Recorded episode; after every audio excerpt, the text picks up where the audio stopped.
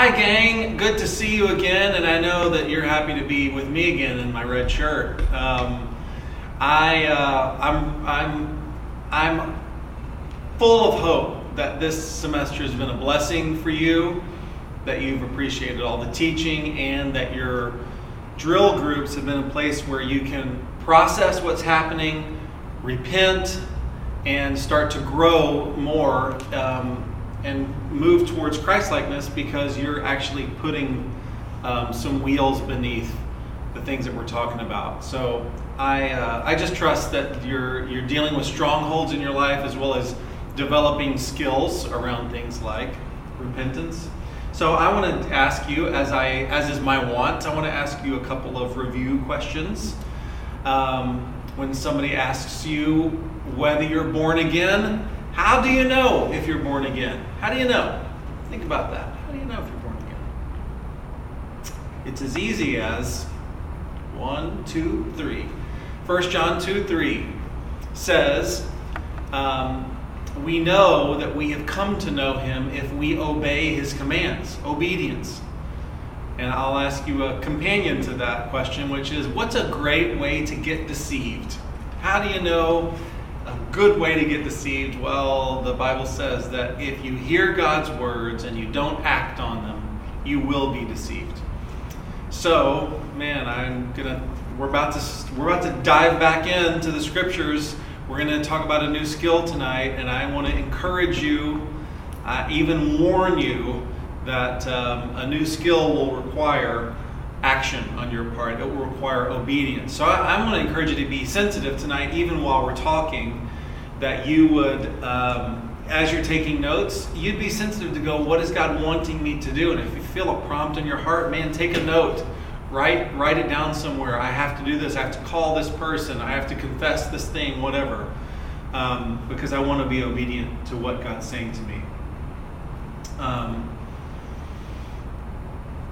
We'd said that our sort of central passage was uh, for skills is the end of Hebrews chapter 5 and the beginning of Hebrews chapter 6. And right at the beginning of Hebrews chapter 6, it says, again, leaving the discussion of the elementary principles of Christ, let us go on to perfection or maturity, not laying again the foundation of, and then it lists six skills.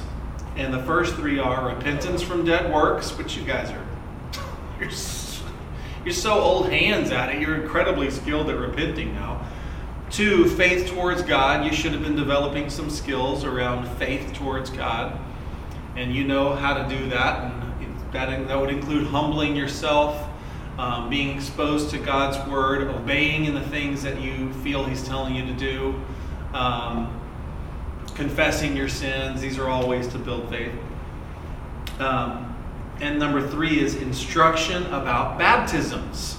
Now, isn't that weird? You could see how maybe now that you understand what repentance really is, how that would that could really mature you and grow you up, and that's a skill that you need to know how to do. You might even understand how faith could be a skill that if I do these things, these things result. But how can baptism be a skill? Have you ever thought about that? Because when I grew up, whenever anybody said baptism, we thought one thing, and that was getting dunked in water. And how, how could that be a skill? Are you going to be a great dunker in water guy? No, no, no. The Bible says um, a whole bunch of stuff about baptisms that if you've never looked at it, you'll find um, revealing, and I hope you'll find um, some some encouraged because I want I hope you feel encouraged to do it. I'm just going to say because um, we have an ambition we have an ambition and it's to be like Jesus. Romans 8:29 says that it is it's our destiny to be conformed into his image. And so the Bible describes baptisms as being like these really important gates that we all have to walk through on our journey towards Christ likeness. We walk through these gates. So, being skilled in them would mean, I think, understanding how they all work and then how I can walk through them and how I can help other people to walk through them. So, our first blanks on your sheet here is being skilled in baptism is the God ordained way for you to become connected and stay connected.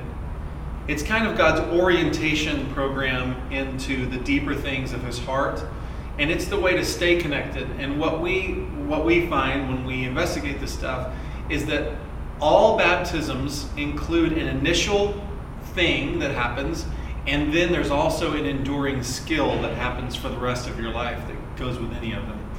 So, let's talk about uh, baptism in general before we get into details. There are at least five baptisms mentioned in Scripture. And in each case, in, in every baptism, there is always one, a medium, that is something into which you're baptized. There's always number two, a baptizer, the person, the person who does the baptizing. And we're going to identify those for each of these baptisms. What's the medium into which you get baptized, and who does the baptizing? Baptism is always a picture of, important phrase here, voluntary death and subsequent resurrection. So it's your choice to undergo any of the things that we're about to talk about, but I can promise you that if you'll undergo them um, as an act of your will, that what will result is a resurrection that's better than the life you had previously. And we're going to talk about resurrection at length next semester, but um, I I'm real in on resurrection because um, God does amazing things in us. Anytime we follow Him into some hard choice that He's calling us into, if He says, you know, empty out your savings and give it away, well, that's a death. You're, you're describing a kind of death. But I know if it's God that's leading me into that death, there's a resurrection coming on the backside of it that's going to be better than anything I've known previously. So, voluntary death, subsequent resurrection. And I'll just say this uh, when we're, we're talking about big picture stuff to baptize means to immerse. And that's an important picture for, for what we'll be talking about to be immersed in, to be surrounded by, and consumed by, and enveloped by something. Um, biblically, sprinkling is not, is not, it doesn't square with what, how the Bible describes baptism. It's to be totally immersed in something. Okay, here we go. You ready? We're going to review um, the three key baptisms. That's going to be our time um, together today, is just these three key baptisms. And the first one is, you ready? Here goes. The first baptism is, baptism is into Christ. That's the first blank there. Being baptized into Christ. So, what is the medium? Well, it's Christ, being baptized into Him. Um, and if you think about His body, what, what is Christ's body around the world? It's this network of people who know Him and walk with Him.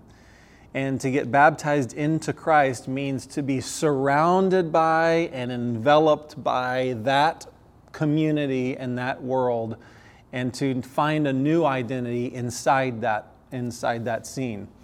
So, um, the immerser, I'll talk about this more in a second, but trust me as you fill in your blank here that the immerser, the one who does the baptizing, is the Holy Spirit. He's the person who baptizes you and me into the body of Christ.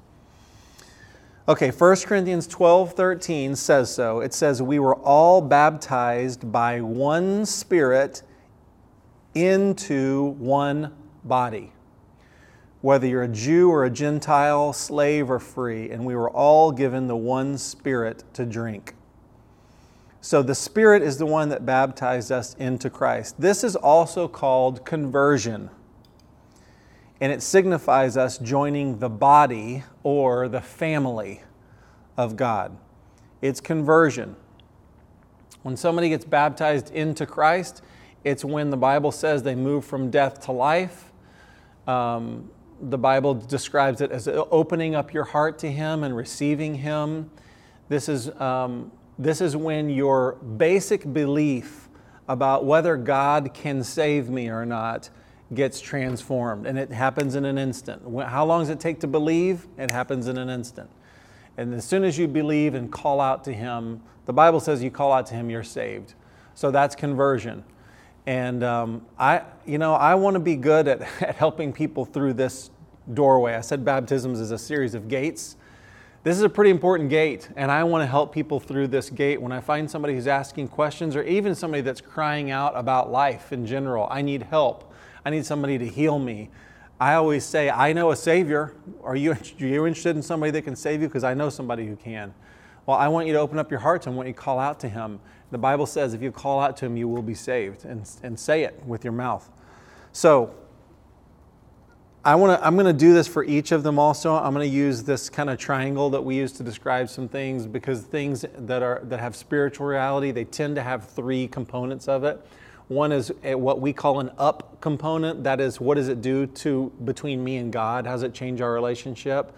Secondly, an in component. That is, what does it do inside me or, or in my little world? That might include my family or my community. And then thirdly, an out component, and that is how does it change the way that I relate to the world out there, the world outside myself? So I'm going to explore each of those with um, each baptism.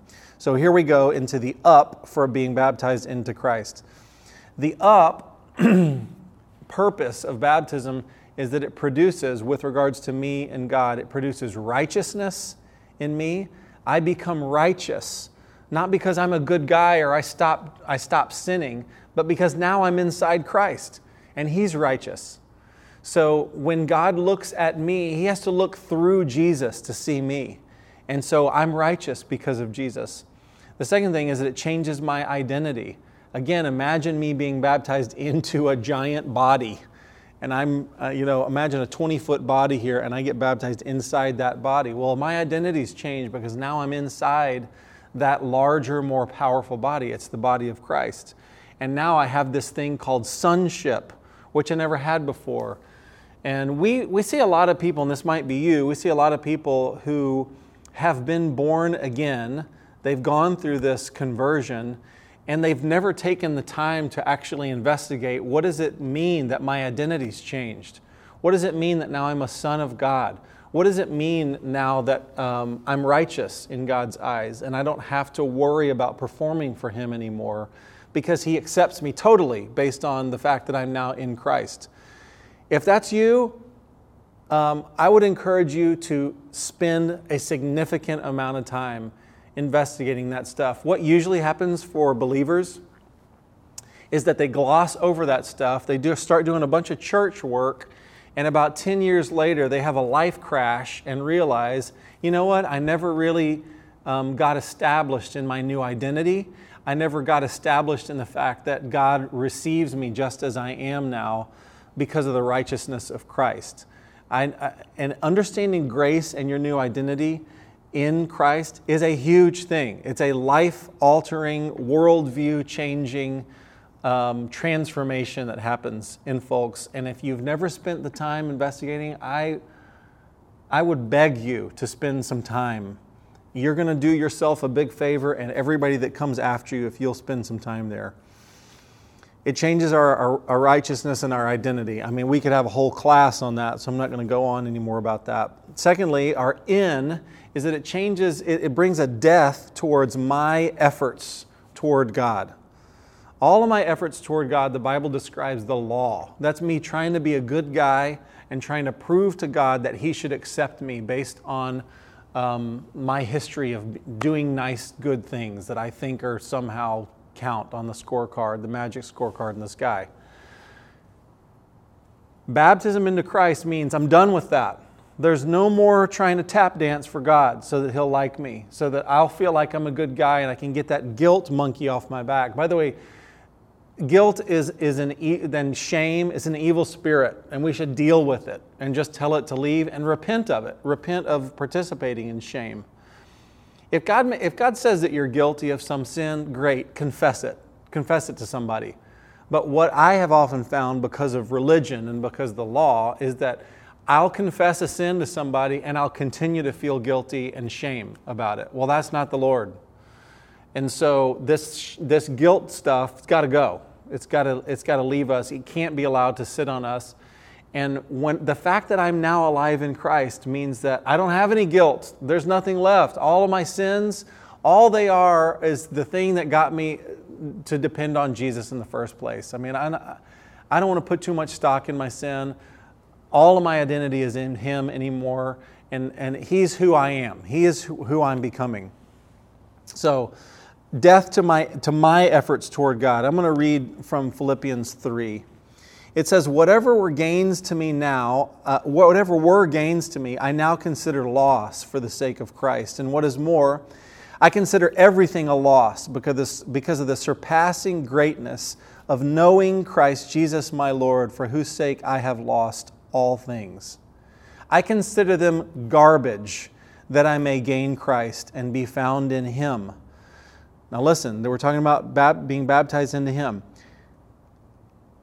I consider all of my efforts garbage so that I can have Christ and be found in Him, not having a righteousness of my own that comes from the law, a series of do's and don'ts, but that which is through faith, ding, ding, ding, we like that, faith in Christ, the righteousness that comes from God on the basis of faith. I want to know Christ, yes, to know the power of His resurrection and participating in his sufferings, becoming like him in his death. That's what baptism is, becoming like him in his death, and so somehow attaining to the resurrection from the dead. There's so much good stuff in that passage, but among it is Paul saying, I believe that when I die in Christ, I get this new resurrection that's unlike anything before. And one of the things I die to when I'm in Christ is the law. Lastly, the out. What does the out do in this first baptism? Well, the out is that I become a person of obedience. The result is obedience. You know 1 John 2 3. How do I know that I'm born again, that I've received this baptism? Well, I become an obedient son. I do what I hear my God, my God saying, and it might be because I see it in the scripture and I can read, oh, he tells me to do that. Okay, I'm going to go obey. Or because I feel something in my heart. I get off the phone with my mom and I say, I was rude just now. I think I'm supposed to call her back and apologize. Oh, I don't really want to. I don't really want to. God's telling me to. I'm, I, I obey. I'm going to do it. Okay, that's the first baptism. that is a one time thing. Being born again and, and being baptized into the body of Christ is a one time thing, but there's an ongoing skill which is staying properly related to the body and, and I'll just say this for all of us. I, I'm stunned, it seems like monthly, at people who are believers, they've been born again, they know God, and yet they don't have a proper relationship with His body. And they end up burned because of it. They're hurt in the long run. Their gifts aren't matured. They don't receive from other people the way that they could um, and, their, and their growth is stunted because of the way that they relate to the body. So I'll give you a couple of tips on relating to the body. We must give and receive. You should be in a community of believers where you're giving your gifts, whatever your gifts are, you have a platform to express those gifts. If it's serving, you have a group of people that expect you and allow you and, and affirm you and encourage you to serve them. That's your gift. And you're also in a place where you're receiving. You're receiving from other people. You're connected to apostles and prophets and evangelists and pastors and teachers. And we're all doing our thing with each other. And I'm receiving and I'm giving. And we have this healthy give and take. You can't do that, by the way, sitting in an auditorium that seats 3,000 people. You can't give and receive your gifts there. You need to be connected to people who know your name, they know your story, and you're giving gifts and you're receiving gifts from people. If you don't have that community, number one, take the gift that's given to you right now with your drill group and just start acting like their community. They're your community. Number two, start asking God. Say, look, I got baptized into Christ, but I, I do not have this health of being properly related to his body. God, show me the people that you want me connected to. I believe God can display those people for you. 1 Corinthians 12 says, He puts he connects the parts of the body and He puts them in place just as He sees fit. So just start asking Him God, where am I supposed to be connected? Who am I supposed to be connected to? Maybe I can serve some people and get into some relationships that are healthy. Anyways, I want you, I want you to have that. We are learning, next blank, we are learning unity and interdependence, not isolation nor dependence, just like the parts of a body. Every part of the body, it gives and receives. It's not independent, nor is it unnaturally dependent, where it, it gives nothing. Um, that, that would be a weird family member that only took and never gave to anybody else. That would be um, unhealthy. 1 Corinthians 12 12 says, Just as a body has many parts, but all its many parts form one body, so it is with Christ. And I don't know if you've considered that picture in 1 Corinthians 12, but it simply says, look, each of us has a unique role to play in the body. Okay? I think, I hope that it's true that I'm serving Christ, I think, by just teaching this content to you guys. Now, there's not hundreds of people that are teaching this content. I think that it's part of my job. I think it's part of my role to the body. But I couldn't be doing this right now if Samantha weren't running the video camera and Tina hadn't coordinated all this and the person at the front of the room hadn't put the thing together for your your groups and your drill group wasn't doing their job and your leaders were all doing it there's this organism that's about give and take and that we're all giving and receiving to each other. None of us are supposed to be doing what the other does. It, the, the bible says that. If the whole body were an eyeball how weird would that be that would not be a healthy organism. It couldn't walk around, it couldn't hear, all the things that we do as a body. And that's the way it's supposed to be with our relationships, which kind of cuts out all of the jealousy that we feel and all of the insecurity. Well, I wish I could do what Brian Tome does, I only do what I do. Well, bless Brian Tome to go do what he does. You're only supposed to do what you do. So, um, we're supposed to be properly connected. So I'll just say, what do I do to stay properly connected with people? Um, I have some guys that I meet with regularly that know me to, to my core. I'm, I am brutally honest with those guys. I mentor some guys, so I have I, I think I have some healthy places where I'm giving and serving. I also have some men that I serve. They I consider them to be my superiors and they're mentors to me and they're fathers to me. And so I spend time with those guys receiving from them. And I want to have all of these healthy places in my life. All right. Now, I'm going to read a passage before we go into the second baptism because there's a, there's a, a lot of junk in here that's uh, worth unpacking. It's not junk, I mean, it's good stuff, but it's worth unpacking. So I'm just going to read from Luke chapter 3. Okay, verse 3 says, he came into the neighboring region of the Jordan and he preached the immersion or the baptism of repentance for forgiveness of sins. And there's a prophecy from Isaiah. Well, he starts saying to these people, um, You must produce the fruit. This is verse 8. You must produce the fruit worthy of repentance. And don't say to yourselves, Abraham is our father. I'm telling you to go produce fruit. He says, Every tree not making good fruit is cut down and cast into a fire. He's talking about our second baptism. I'm going to put a button in that because I'll be back into Luke 3 in a second. He's talking about baptism into water. So that's our second baptism. That's the second medium, is water. And you get baptized into water by a priest. Now, who's qualified to be a priest? Raise your hand. Ding. All of you. You're all qualified if, you, if you're baptized into Christ, you're qualified to be a priest. He's preaching about baptism into water, and it's by a priest. And here's what happens is that it, it's a baptism of repentance, and it's for new life. What, what it gets you is new life. So that's the up component of this baptism, is that it's just like repentance. I mean, you guys know what repentance is. This is the physical. Um, this is the physical move that kind of is repentance from a physical standpoint. What do I do when I repent, not just of specific sins, but now I'm repenting of my whole life, all of my past, my 30 years of not walking with Jesus, all of the things I've tried to do to assuage my guilt, to try to feel like a good guy, all of my pride and anger and all of my crap in my past all of it, if I could lump all of my past into a ball and say, I repent for the whole thing, God, that's water baptism. And you're saying, I need a new life. So when you come to Him the first time, I, this is distinguished from baptism into Christ because when we come to, to Christ um, for the, to be born again, what we're saying to him is, I need a Savior. Will you save me? I need help. And his answer to that question is yes. He did this for the thief on the cross. He said, Will you save me? basically. And Jesus said to him, Yes, I will save you.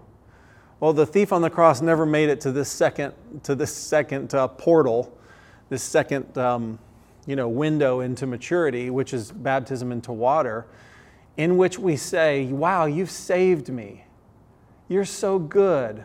And now it's dawning on me that everything I've ever pursued that wasn't you offends you. And it hurt me. And I want to repent for the whole machine, the whole kit and caboodle in the background. And he says his answer to that is no problem. You, repent, you get baptized into water and you get a new life out of the deal. So it changes our relationship with God in that um, no more is my past between me and the Father. Um, I get to walk into a new life where I go, I'm cutting off all of these old associations I have. Sometimes it might even be relationships, actual human relationships, that I'm, I'm changing the direction of my life. And I'm, I want to walk with you. And I want, to, I, I want you to, to lead me in everything that I do which takes me to the second point, which is the end component is it brings death. Every baptism is a death and a resurrection, and this brings this is about death to the world and its ways. Now I'm going to go directly to 1 Peter 3 here because 1 Peter 3 talks to us. It says that an analog for water baptism is Noah and the ark. So think about what happened with Noah. He got his family into this ark. They were shut up into it. Then water covered the earth. They were separated from the whole world. The entire world around them died, and they were saved out of it into a new life. Peter says that's a picture of what happens to you when you get baptized in water. You get shut up into Christ in a new way.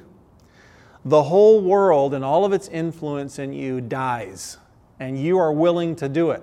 You're willing to say, look, um, this, the influence on me that movies have had, the influence on me that unbelieving friends have had, the influence over me that alcohol has had, whatever your scene is, you're saying, I don't want any of that stuff anymore. I want to be like Noah's ark. I want to get in there, all that stuff to die, and I want you to take me to a new place I've never seen, and I want to start a new life with you.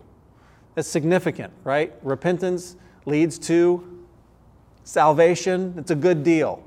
That's the end thing that happens. And the result, the out, the, the out part, the result is fruit that comes from repentance. And, and we just heard John the Baptist say that. He said, Anybody who gets baptized in water, I expect to see fruit from you. Well, that's going to be natural if repentance happens. I mean, anybody who has experienced real repentance about anything, it could be something like lust um, you confess sin, um, you get forgiven for it, you get the enemy off your turf, you receive the Holy Spirit, and you walk out into a new level of purity that you've never experienced before, and you start experiencing a new life. That's fruit. That's the fruit of repentance. And John says that will come for anybody who walks through water baptism. Um, I'll just say this about myself that Dora and I have had conversation for years that in the church I grew up in, I was, uh, I, I was born again, and immediately, because I went to a Baptist church, immediately, as soon as you're born again, they just grab you, no matter what your understanding is, and just throw you in some water. You know, there you go. Water baptism for me wasn't about repentance. I didn't even understand repentance, I'd say, until I was, I don't know, 10 years later. Um, so I, I, told her um, pretty recently, I, I feel like I want to get baptized in water because now I understand what repentance is, and I didn't previously. And we, I think it was this past year that we, we did it in my backyard, and we got some friends over, and then one of these men I respect, named David, came over and baptized me, and it seems like a little late and a little out of order, but that's the way that it's supposed to work. And I would encourage anybody, if you haven't done this thing, it's not, I don't think that it's just symbolic to go through water. I think it's part of physically repenting and, and John talks about it like it's a really potent thing. And that's what the scriptures seem to hold up. So that's my story. And John's baptism, I'll just read this paragraph to you. John's baptism, a baptism of repentance. It, like the washing of Levitical offerings, this is Old Testament when you're going to uh, make an offering out of a cow or something, they had to wash them in water. And it says, like the Levitical offerings, it re- prepares us to be an offering.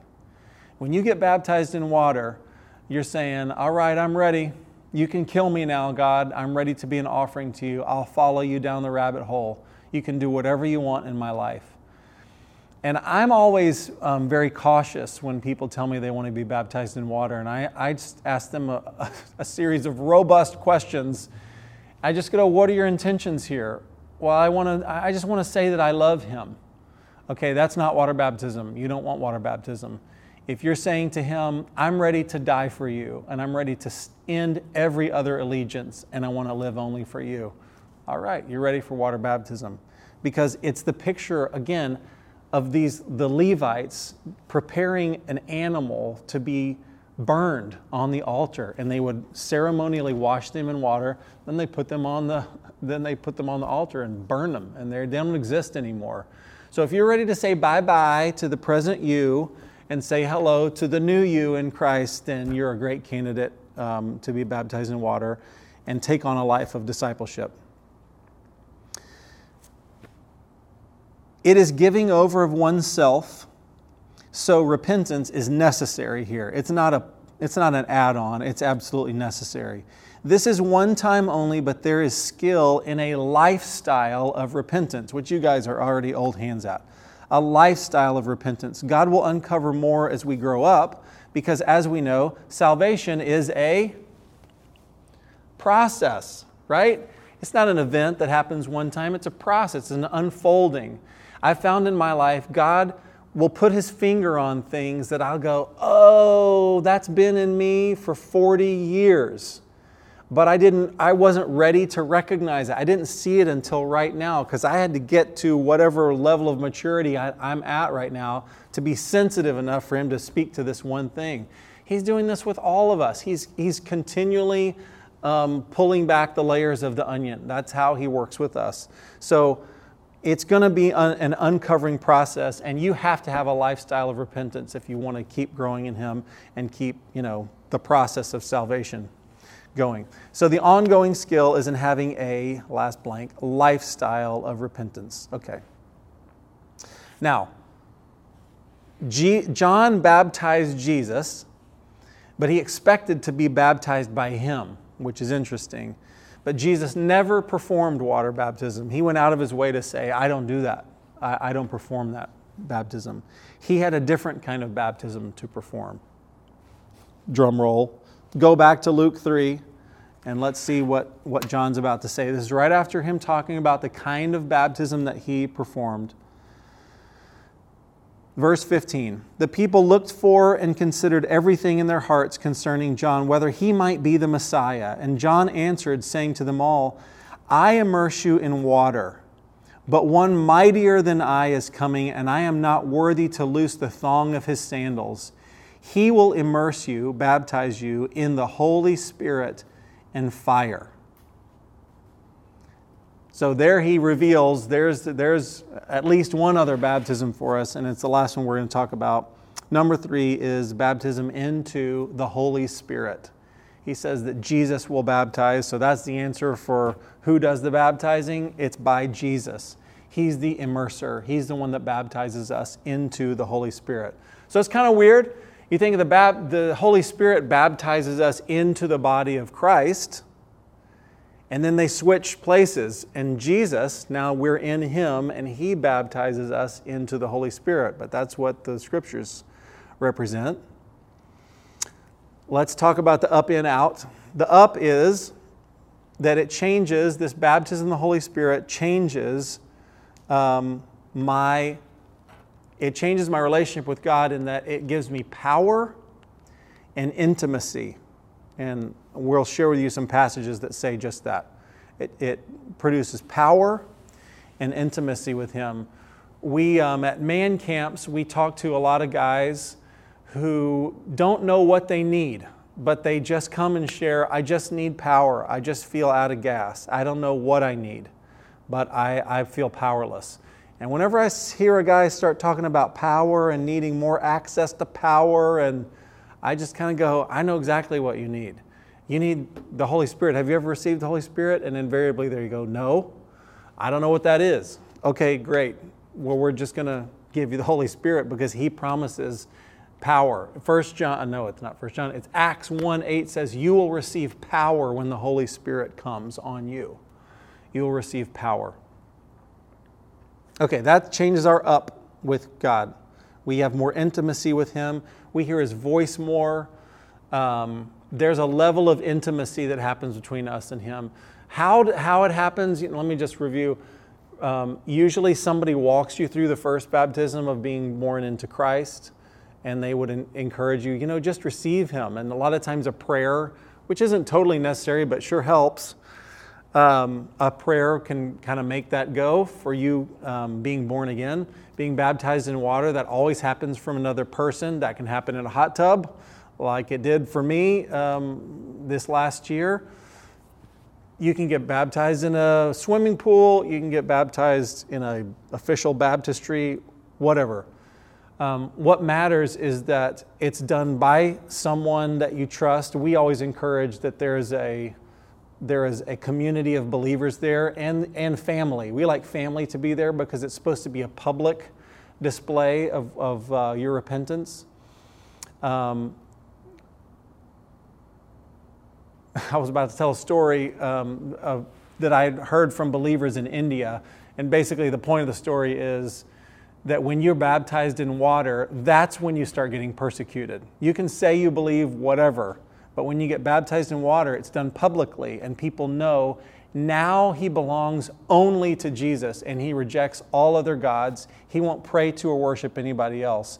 And that's when they know, aha, a change has happened in you. And that's appropriate. That's what should be happening. Um, for baptism in the Holy Spirit, typically what we see scripturally is that somebody else is there also. The normative thing is that there's a laying on of hands that happens. Somebody, you know, comes and lays hands on you, prays for you, and you receive the Holy Spirit. My story, real quick, was um, when I was in my early 20s, I was in college I lived in Nashville, and I was I started hanging around this church where they were teaching about the Holy Spirit. I'd never grown up learning anything about the Holy Spirit, and there was this there was a, an open kind of open ministry time. You could go talk with some elders, and they'd pray for you. So I went and met with these guys and said, "Listen, I'm I'm a Baptist kid, but I love Jesus and I want Him." and I don't know anything about this Holy Spirit stuff, but I, I want the Holy Spirit. And they said, uh, No problem, have a seat, son. And these two old guys laid their hands on me. They prayed a really quick prayer, and suddenly my body started shaking. And I had never. I had never heard of that before. I had never seen that, and I certainly had no expectation or understanding of what was happening in my body. I just knew my body started shaking while these guys were praying for me. I didn't feel anything particularly odd um, inside. I just knew that I was shaking. And they just said, Now, Holy Spirit, we want you to come. Stephen wants to receive you. And then one of these guys said to me, Stephen, I think that the Lord wants to, uh, I think you need to speak in tongues or pray in tongues. And I thought, I don't know how to, I don't know how to do that. I hardly even know what that is. I don't think I'd ever seen anybody do that before. And um, so I sat there and I went, okay. I just kind of sat, well, I don't know how that works. So we sat there a while, and one of these other, uh, the other guy said, now, Stephen, you have to make a sound with your mouth. And, um, oh, okay, I don't know. Okay, sure. And I had learned, I had just learned at that time about humbling yourself before God and that He gives grace to you when you humble yourself. And so I thought, okay, well, I might feel stupid doing this. I'll definitely feel stupid. But if the worst that could happen is I humble myself before God, He'll give grace to me for that. So, okay, I'll do it. So I'm still sitting there shaking. and I made a sound with my mouth. And as soon as I made a sound, I just spilled out syllables, just random crazy syllables. I couldn't even catch my breath. Stuff was just streaming out of me. I was still conscious, you know, I was cognizant of what was happening and just going, well, this is bizarre. And these old guys started laughing, well, thank you, Lord, while all this crazy stuff's coming out of me. And then it kind of stopped. I'm still shaking and and they kind of prayed a little more. They're just kind of trying to listen to god's voice. What do you want in this moment? And one of them says stephen i think you're supposed to pray for somebody right now. And the first guy that came into my mind was this guy who i hated who was my music minister from my home church. He was a grandstanding fake show off butthole. Didn't like the guy. Bless him. Um, and he came into mind, so I thought, okay, I'll pray for him. And I opened my mouth to pray for him, and again, syllables that I do not understand came shooting out of my mouth again. And, anyways, that was sort of the end of that experience. That was the shaking stopped. Well, come on back anytime. Ha ha ha. I left, and I just had a. That was a weird, you know, to go through that thing. And I've also had the experience where you sort of you know, conk out and you end up laying down on the floor. I've had that experience before. I've had the laughing thing, I've had that. Um, but this, this time of receiving the Holy Spirit for the first time, I'll tell you the number one thing that changed in me when I received the Holy Spirit was that my mind was no longer in control because I was raised to think doctrine, doctrine, doctrine. Is this a good? Is this good what this guy's saying? Now that seems true. I think something that guy said was wrong. Don't listen to that guy ever again. I'm thinking, thinking, thinking about my whole life. Am I making the right decisions? Am I obeying all of God's laws? And when I received the Holy Spirit, suddenly this Spirit of God that lives inside of me trumped all of my thoughts. And from that point forward, God didn't have to defend himself to me, He didn't have to explain himself to me. And I lived on this much more peaceful plane where if I'm driving down the highway and I feel something in me, where I feel the Spirit of God saying, I'm not telling you why, I just want you to exit the highway right now. I, am I'm, I'm getting off the highway because I want Him. I want to obey Him. I want to go where He's leading, and I do not have to understand Him anymore. That's life in the Spirit. So, people who are like chafing it when we talked about faith, and you're like, praying in the Spirit, I don't know about that, or any of the stuff about being baptized in the Holy Spirit, I would just say keep tabs on your brain. And your mind is not supposed to be running the show of your life. The Spirit of God living in you is supposed to be running the show. And you just read the scriptures and tell me if he explained everything to everybody that he was giving commands to, or if it seemed rational, the kind of decisions he was calling people into. Hey, Noah, start building an ark in the desert. That was the end. There was no there was no more big explanation. Just start doing what I say. And Noah heard the Spirit of God and he started doing it. He, again, we talked about Abraham. Go to a place I'll describe to you later. Just start heading that way. He packs up, starts down the road, and I, I assume at some point as his family's traveling, he goes, Now, where are we going again, God? That's what walking in the Spirit is supposed to be like. And if you don't know the sort of creativity of that place and the sort of out of control feeling of walking with the Spirit, I would ask you if you have been baptized in the Holy Spirit. That's how life is supposed to look for us. Jesus said people who are led by the Spirit, they look like the, they look like the wind. You can't see where they came from or where they're going. There is something kind of crazy and inexplicable about the patterns of their lives. That's what it looks like to be led by the Spirit. I didn't expect to be in Cincinnati at this point in my life. I did not expect to be part of a megachurch. I promise you that. I didn't expect to be talking into a video camera about any of the stuff that I learned in a back room from a guy in Fort Worth 20 years ago. I didn't expect any of this stuff. God's led me to where I am, and I want you to have that same experience. I, I can say for myself, I don't have regrets about my life because He's led me here through repentance. Um, I didn't coordinate my life, the life that I have in Him. He's done this thing in me. I, I want to keep walking with Him in this way. It's like the best life ever is living by the Spirit. So I just gave this away, but the end thing is death to self reliance and the need to control. You die to those things. I'm not reliant on myself anymore. God can do it. And I don't have to control anything anymore. He's in control.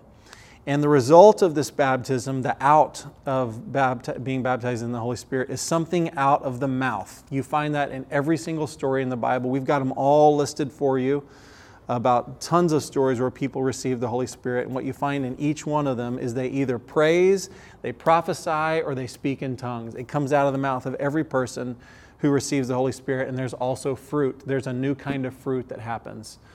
Um, for me, there was just like much greater peace. I walked in grace. I had old friends that would tell me, I, You were always um, kind of uh, judgmental and I feel like there's more grace in you right now. And I would say, it's because I received the Holy Spirit. Ever heard of him? And we would, they would all go, no, because we're Baptists just like you. We never heard of the Holy Spirit. This also, this third baptism of being baptized in the Holy Spirit is one time only, but the ongoing skill is in being repeatedly filled.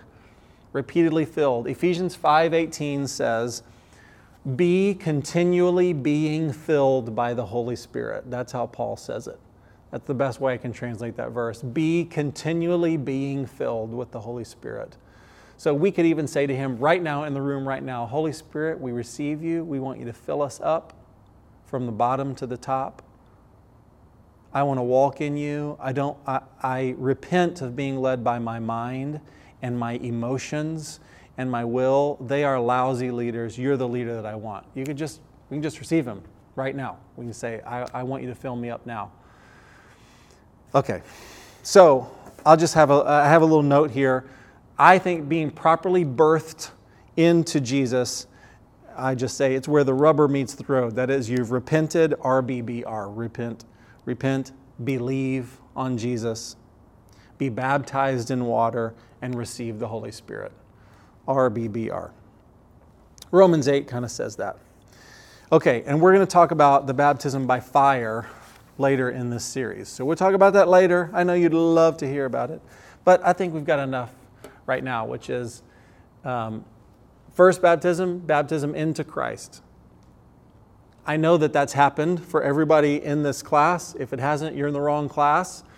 Um, but I, I, will question each of you where are you with relationship to the body? Are you in proper alignment to the body? If not, let's start repenting and start asking the Lord to do something. You got to be in correct relationship to the body. Number two is um, being baptized into water and repenting. If you haven't done that, you should take a long, hard moment and, and say, Am I willing to die? Am I willing to die to all my old life, my old ambitions, um, the things that used to motivate me, whether that's money or a career or a way that I look towards other people or whatever? Am I willing to die? And if you are, you need to be baptized in water and you need to ask somebody around you, Would you do this with me, for me? Let's get a group together, let's make it happen. I would also just underline again repentance isn't something we're doing as a hobby for a few weeks. It's going to be uh, the rest of our lives. We're going to be repenting. So we're going to get good at that skill. And then the third thing is that we, um, we all need to be baptized in the Holy Spirit. If you want power, the power that God promises, if we want to walk in this deep place of intimacy with the Lord and hear His voice, I can't tell you how my, how my relationship with Him changed after having that experience. I mean, he's my friend now. I mean, I, I, I, didn't know what that meant at all after years of going to church and even dedic- I know people who have dedicated their lives to Jesus. I've known them, I met them out on the mission field. They've dedicated their lives to studying the Bible, doing what it says, and honoring God, and they do not have an intimate relationship with Him. That's what you, you're missing the Holy Spirit if you don't have that. Where I'm supposed to know His feelings, I want to hear His voice. I want to know who He's telling me to date. I want to, I want to feel Him tell me it's time to stop eating now, Stephen. I want that relationship with Him. I don't want to, if the Bible's all I've got to go on, I gotta, I gotta live most of my life taking stabs in the dark. I want to walk with him as a friend. I want to talk to him. That's you're missing the Holy Spirit, if, the, if that describes you. Um, and then the ongoing skill again is being repeatedly filled, being filled by Him, which is simple as simple as asking for it and doing like what I just said, which is, God, I don't want my mind to run the show. I, today I let my flesh be on the throne. I don't want my flesh to be on the throne. I don't want to give in to my base desires. I want your spirit to reign in me. Come fill me right now. I want you to fill me. We sing that as, as praise songs. I love those praise songs. It's a good discipline for me to sing, Fill me now, Lord, fill me now. So, anyways, here's the three baptisms. Um, it's a skill. I want you guys to be better at these skills so that you can taste more of His goodness. And I bless your time in your um, skills groups this week. I bless all of your quiet times in the coming week while you unpack this stuff. I hope you look up all of these passages, spend time with the Lord around them, around them, and ask Him, Lord, what do you want me to do? What's my next step in these things? Bless you guys. I'll see you next time.